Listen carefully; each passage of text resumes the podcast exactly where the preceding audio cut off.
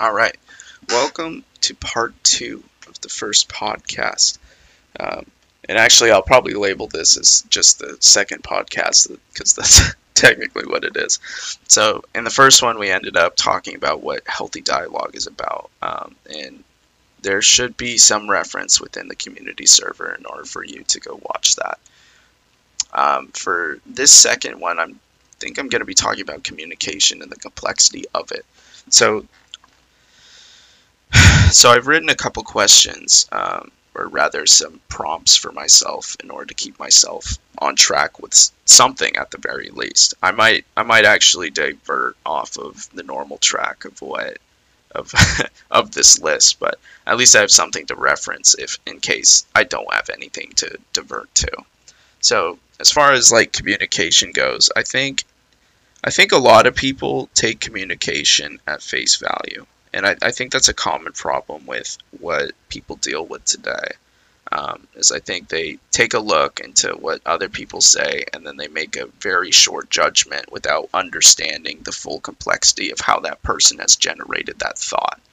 Um, and this is specific for like only text dialogue. So when I think of Discord, I think Discord is like just a, well, I mean, the, the text channels on Discord in particular are just a medium for people to to debate the topics that they care about, or rather to present their ideas. Um, and unfortunately, not everyone has really taken the time to articulate things in a manner that makes sense to them. Um, and I think part of being able to articulate as well as communicate well is being very knowledgeable of the kinds of things that you have at your disposal. So, in knowing communication in all of its complexity, you should know that there's more forms than just the speech that you use that communicate to other people. So, out of the various forms, there's like facial expression, um, there's like body body movements, there's tone, like like there's so much complexity to what communication is about, and I feel like just only evaluating someone off of what they say, off of like the words that they use, is is difficult to gauge the full meaning of what someone is trying to express. So when you're thinking about like bandwidth and like Wi-Fi and whatnot and network, like you're only given like a certain amount of bandwidth to express the full network of, to express the full message of what a network is trying to provide. And so I think the the thinner you make the bandwidth, the harder it is to transfer everything at the speed and at the complexity of what the message is supposed to contain. Um, and I think people need to take a step back instead of evaluating things at face value when it comes to the words that people use. You need to take a look and understand at the various forms that are absent in that message. Um, and I think people need to start asking the questions instead of thinking that the evidence that are present within the message is enough. I think people need to like ask actual clarifying questions about the whole whole message that's being sent. Um, and not everyone's able to understand if their words is being properly communicated as well as at the full potential of what the message was supposed to have. So, what I mean by that is there's a listener perspective in knowing that someone trying to communicate to you is not going to give the full message out of what they mean to say. So that's that's from the listener role. When you're from the provider role as far as like the message goes, you need to be able to understand that you are missing pieces of information when you're typing something out in a message. Um, and you need to be very careful about some of the words that you say because can be interpreted a certain way. And we can we can actually talk about the roles of of how that situation plays out um, in, in, a little bit, but I'll, I'll finish this thought. So the idea is is that you need to be wary that in your own message, when you're typing in like a text based message, you need to be careful of the idea that other people, well, rather, you need to be aware of the idea that other people can interpret your message in a way that you didn't mean to to con- convey it. Um, and having that understanding allows you to be patient with other people. And that's really how you should be looking at communication as a whole. It's like even when you're at your maximum or when whenever you have the complete maximum forms of expression for communication at your disposal, you're not always going to be able to communicate things at the at the message that you mean them. Um, and so there's no it's hard. It's very complex. Um, and just understanding that people don't necessarily convey things in the way that they need to all the time, in the way that they mean to, not that they need to, all the way, is um, I think that gives you a better perspective in how you engage in dialogue. And I think that's something everyone needs to learn when it comes to communication, um, especially with text communication. So in some sense, I would hope everyone within the Discord and Healthy Dialogue uh, community server would would at least practice that thought, which is other people have something meaningful to say, and you're missing out on details as people are trying to describe the their thoughts the best they can. Um, and it's your job to be as as open to the various possibilities of what that message meant um, as you can and try to give them the benefit of the doubt if they say something kind of off. Um, and that that's my thought, first initial thoughts on communication. Um, so why do people have such a hard time understanding each other? And I, am kind of going. This is my first prompt, actually, just just so people who are listening to the podcast know. Um, and through the YouTube live stream, they'll they'll actually be seeing a lot of these prompts. So you'll you'll get a mix of, of both. But I, I need to explain that.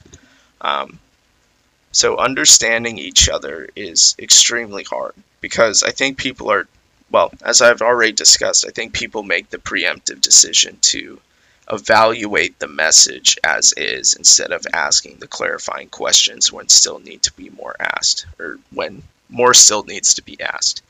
So I think instead of drawing to conclusions pre like prematurely, I think you need to keep asking the question of of is this what you meant by this and get like a clear and concise answer of that so you can understand the person as as the, as full as they can. Thank you.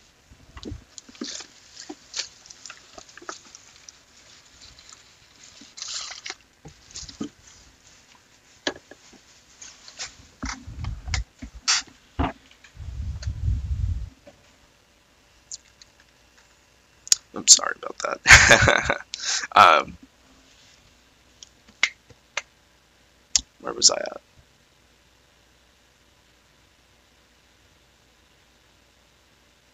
Right. So asking clarifying questions gets you gives you the opportunity to get clarity on what the message is. And that's the better way of going about it, anyways. So, for example, it's better to make sure that you understand someone at the complexity that they are instead of kind of giving them the, sh- the straw man um, representation.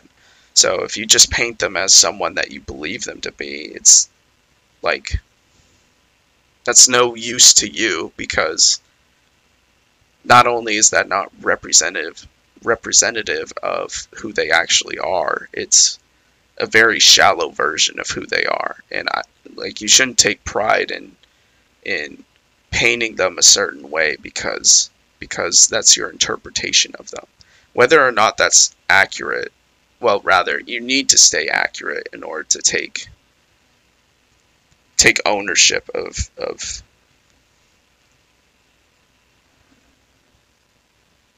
of understanding them. And that's how I that's how I really think about that. Um, so make sure you're asking the actual questions. Try to be as accurate as possible, um, and I think you'll see a lot of success when, when in understanding people because one what's the word one exercise that I heard people talking about, um, or rather, this was suggested by, is when you're in dialogue with someone else, you need to be, well, rather, this was specific to an argument. Um, when you're in an argument with someone else, you need to be able to listen to what they have to say, articulate that back to the person, and it needs to be up to their standards of how they would like you actually have to get consent from them that what you had said is accurately representing what they had said. Um, and then you start taking apart their argument at the level of which they feel it is being represented. Um, and i think being able to do that is such a great way to to not only listen but like actively think at the same time um, and it's not so much a I, I think that exercise in itself is not a, a good way to to like beat someone over the other but I think it's a good way to to be understanding of how someone else is feeling for starters and understanding their argument and then being able to articulate your own back to them. I think yeah, I, I, think that's just a difference in perspectives, and I think being able to convey those as different perspectives is a great is a great behavior to engage in. Because I think that humbles yourself to the idea that other people can have valid experiences and come to this conclusion um, based on that, and you'll be able to understand them at rather represent them in a way that they feel is is doing them justice. Um, so going through the next discussion topic, what makes speech a great method for understanding people? So out of the various forms of of communication, you have like reading and writing, you have like face to face, and I think there's also I, I actually think like love language is also another form of communication. And for the longest time I didn't actually care about like love languages or to figure out what they were or what mine were. But one of my recent exes had asked me the question. Like before as we were dating, she asked me the question of how will I know when you are engaging in appreciation for me?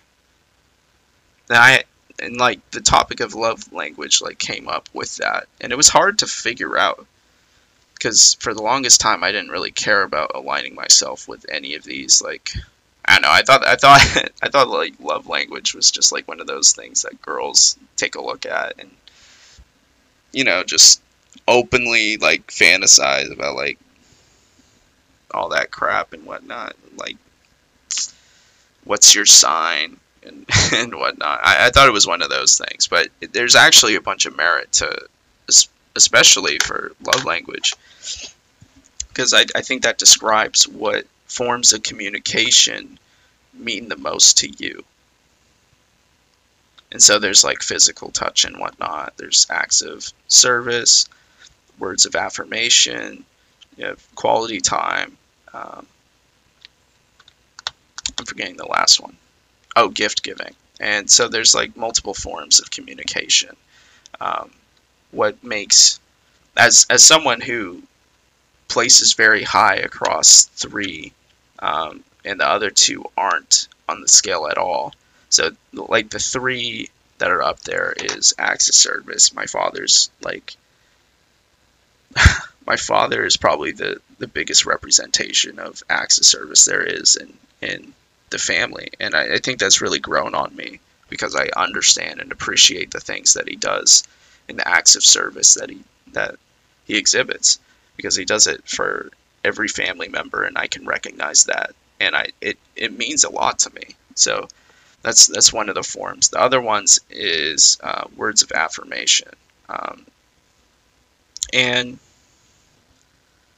it's weird because it means something to like words mean something to me but not it has to come from a certain person um, and the certain people that have have changed me in that way I think, give me the idea that that's also a competing top role for for a love language. And then the last one being quality time. I think time time means a lot to me. And it's not that I always give people my time. But I can I highly prioritize time as a medium for love or as like a medium for a love language. But the problem is is that I don't necessarily exhibit like quality time often. So I'm wondering if that's because I haven't found someone who has made me felt the need to spend a lot of quality time with. It's hard to say. Like maybe I'll get into details with that more, but, but the idea of of speech being a great method for understanding people. You got like these love languages and whatnot, and you have words of affirmation. Um, and I think being able to speak to someone, okay, I think speech is a platform for you to be able to engage with ideas for from other people and and from yourself. And so I think having that as a method to show appreciation is phenomenal um, and it, and not just appreciation, but also to be able to engage in in better understanding. So, um, out of like all the the various forms of communication and and things that mean to other people, I think speech is one of the great things for myself. I don't I don't think it's necessarily the great thing for for everyone else, but I think it's a great medium for people to spend a lot of time in to make one of their best. I, I think it's something that someone should spend like a lot of time considering as as a medium to figure out. Well not only to express themselves but to to let other people know what they're thinking. Well, i guess that's the same thing as expressing yourself. Anyways I, th- I think i think i butchered that segment so i think we'll move on from there.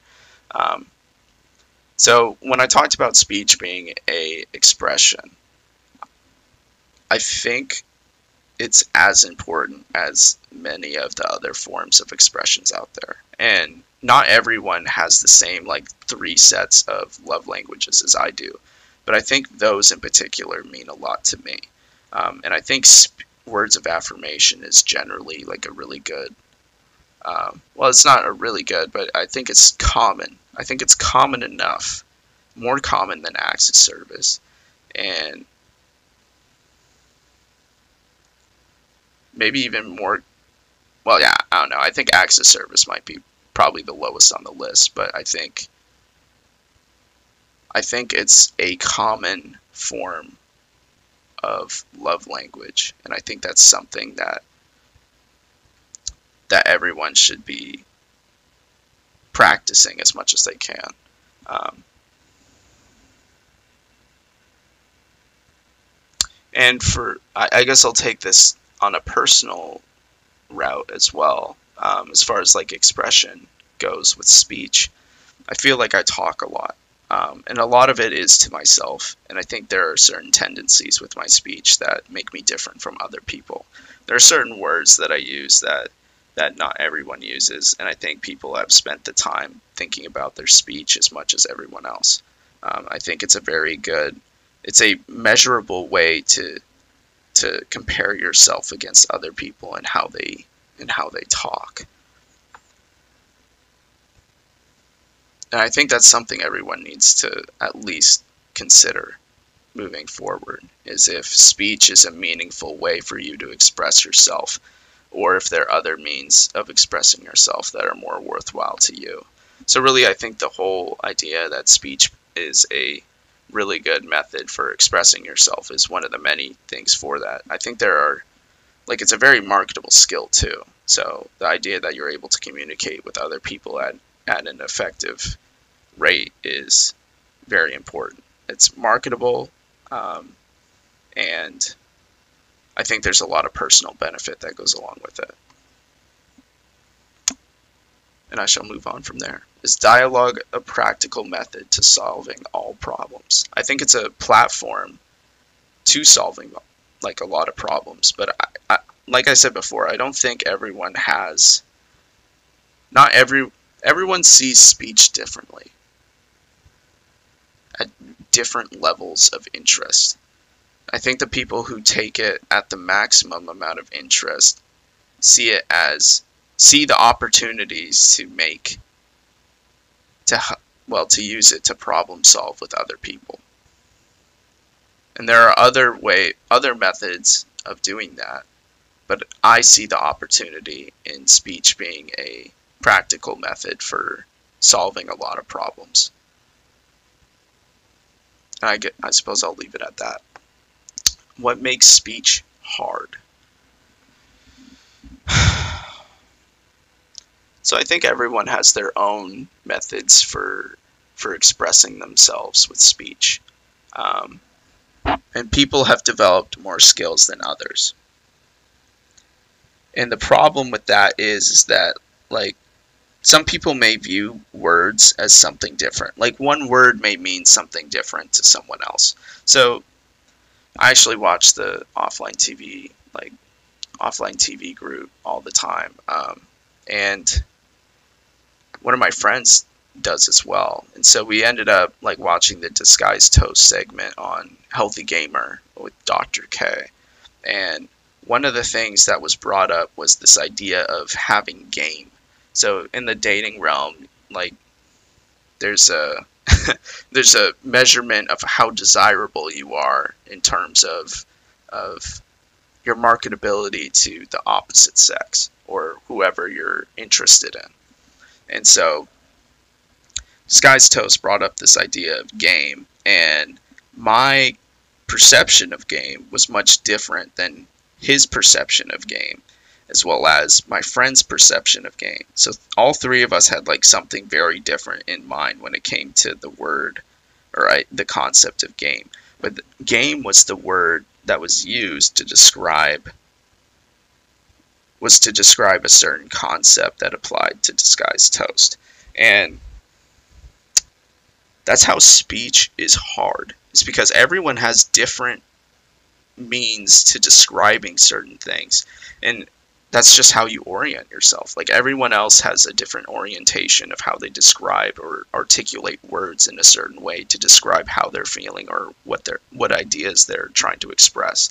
And having a it's not like everyone uses the same words in the same ways that mean the same thing. And that's why that's why speech is incredibly difficult. And that's just speech alone. Like communication has, as a whole, has like the various forms of communication that all have their own own complexities to them. And then speech, at this very fundamental level of speech, you have you have instances of that happening. So, but I think it's something that that you can overcome as as you learn about people more and more. And unfortunately, no one's going to have the same definition of the word game in order to describe a certain concept. But, but I think that's part of the beauty. All right, so the next thing that I have on here is what makes your speech better.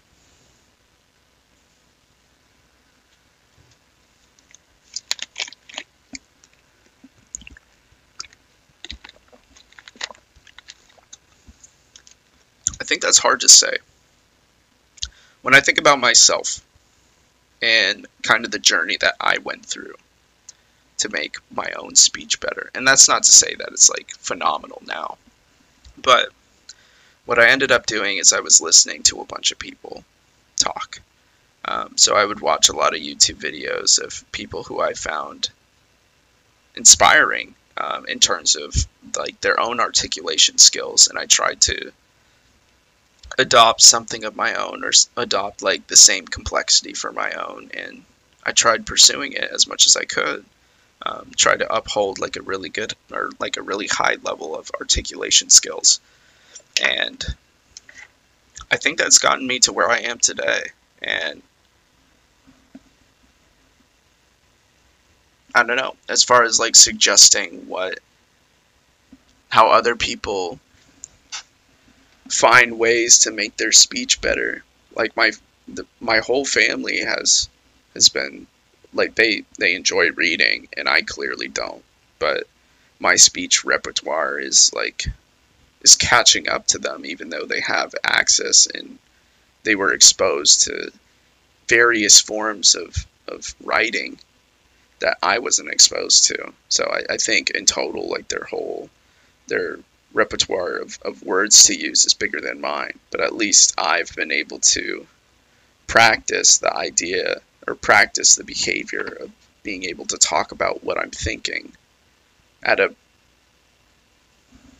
I want to say at a unstoppable rate. I mean, there's still stoppages like within my speech even just then, but but you know, I, I I'd like to think that this is a dialogue that's consistently flowing at a rate that doesn't have any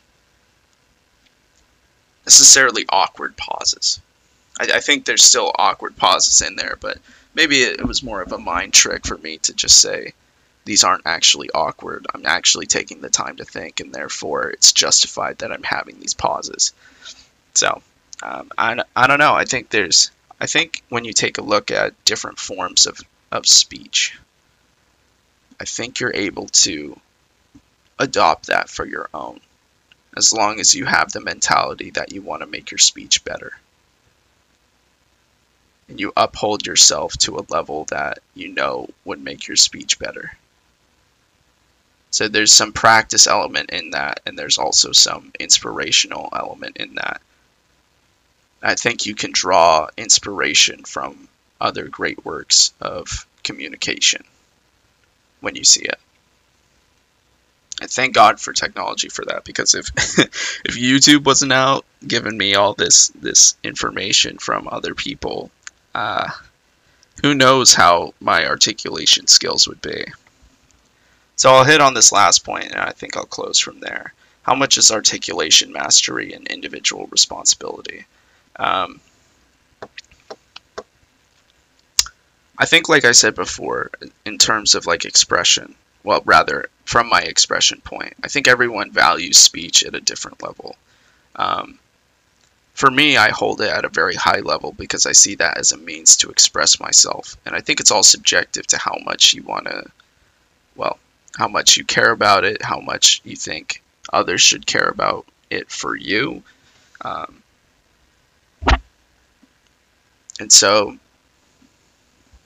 I think you take as much responsibility as you want to. I think I think that's the best answer there. Um, and I I know like a bunch of my well, actually, really all the three friends that are in here with me, I know they take articulation to a, a pretty high level, to a similar level than I do. So it's it's great that I've been able to find people like that because because I feel like we can converse on topics fairly fluently and it's been very helpful. And I think I think other people should surround themselves with others who have similar articulation ability, um, if not greater. And I think, I, well, I don't know. That that's just my personal opinion. Probably because I actually like articulation in the in the same manner. But I know that doesn't make it's not as important to everyone else. But yeah, I, I think everyone just has their puts as much responsibility as they want into their articulation skills as possible. And I, th- I think that should be a skill that everyone should improve um, if they're interested in doing so. So I think that'll conclude the segment on complexity for communication. Um, I'll probably have some plans for stage announcements in the future, but until then, I think this will be it for the week, and we might have something in the future But that'll be all. Thank you guys for listening. I'll see you sometime in the future.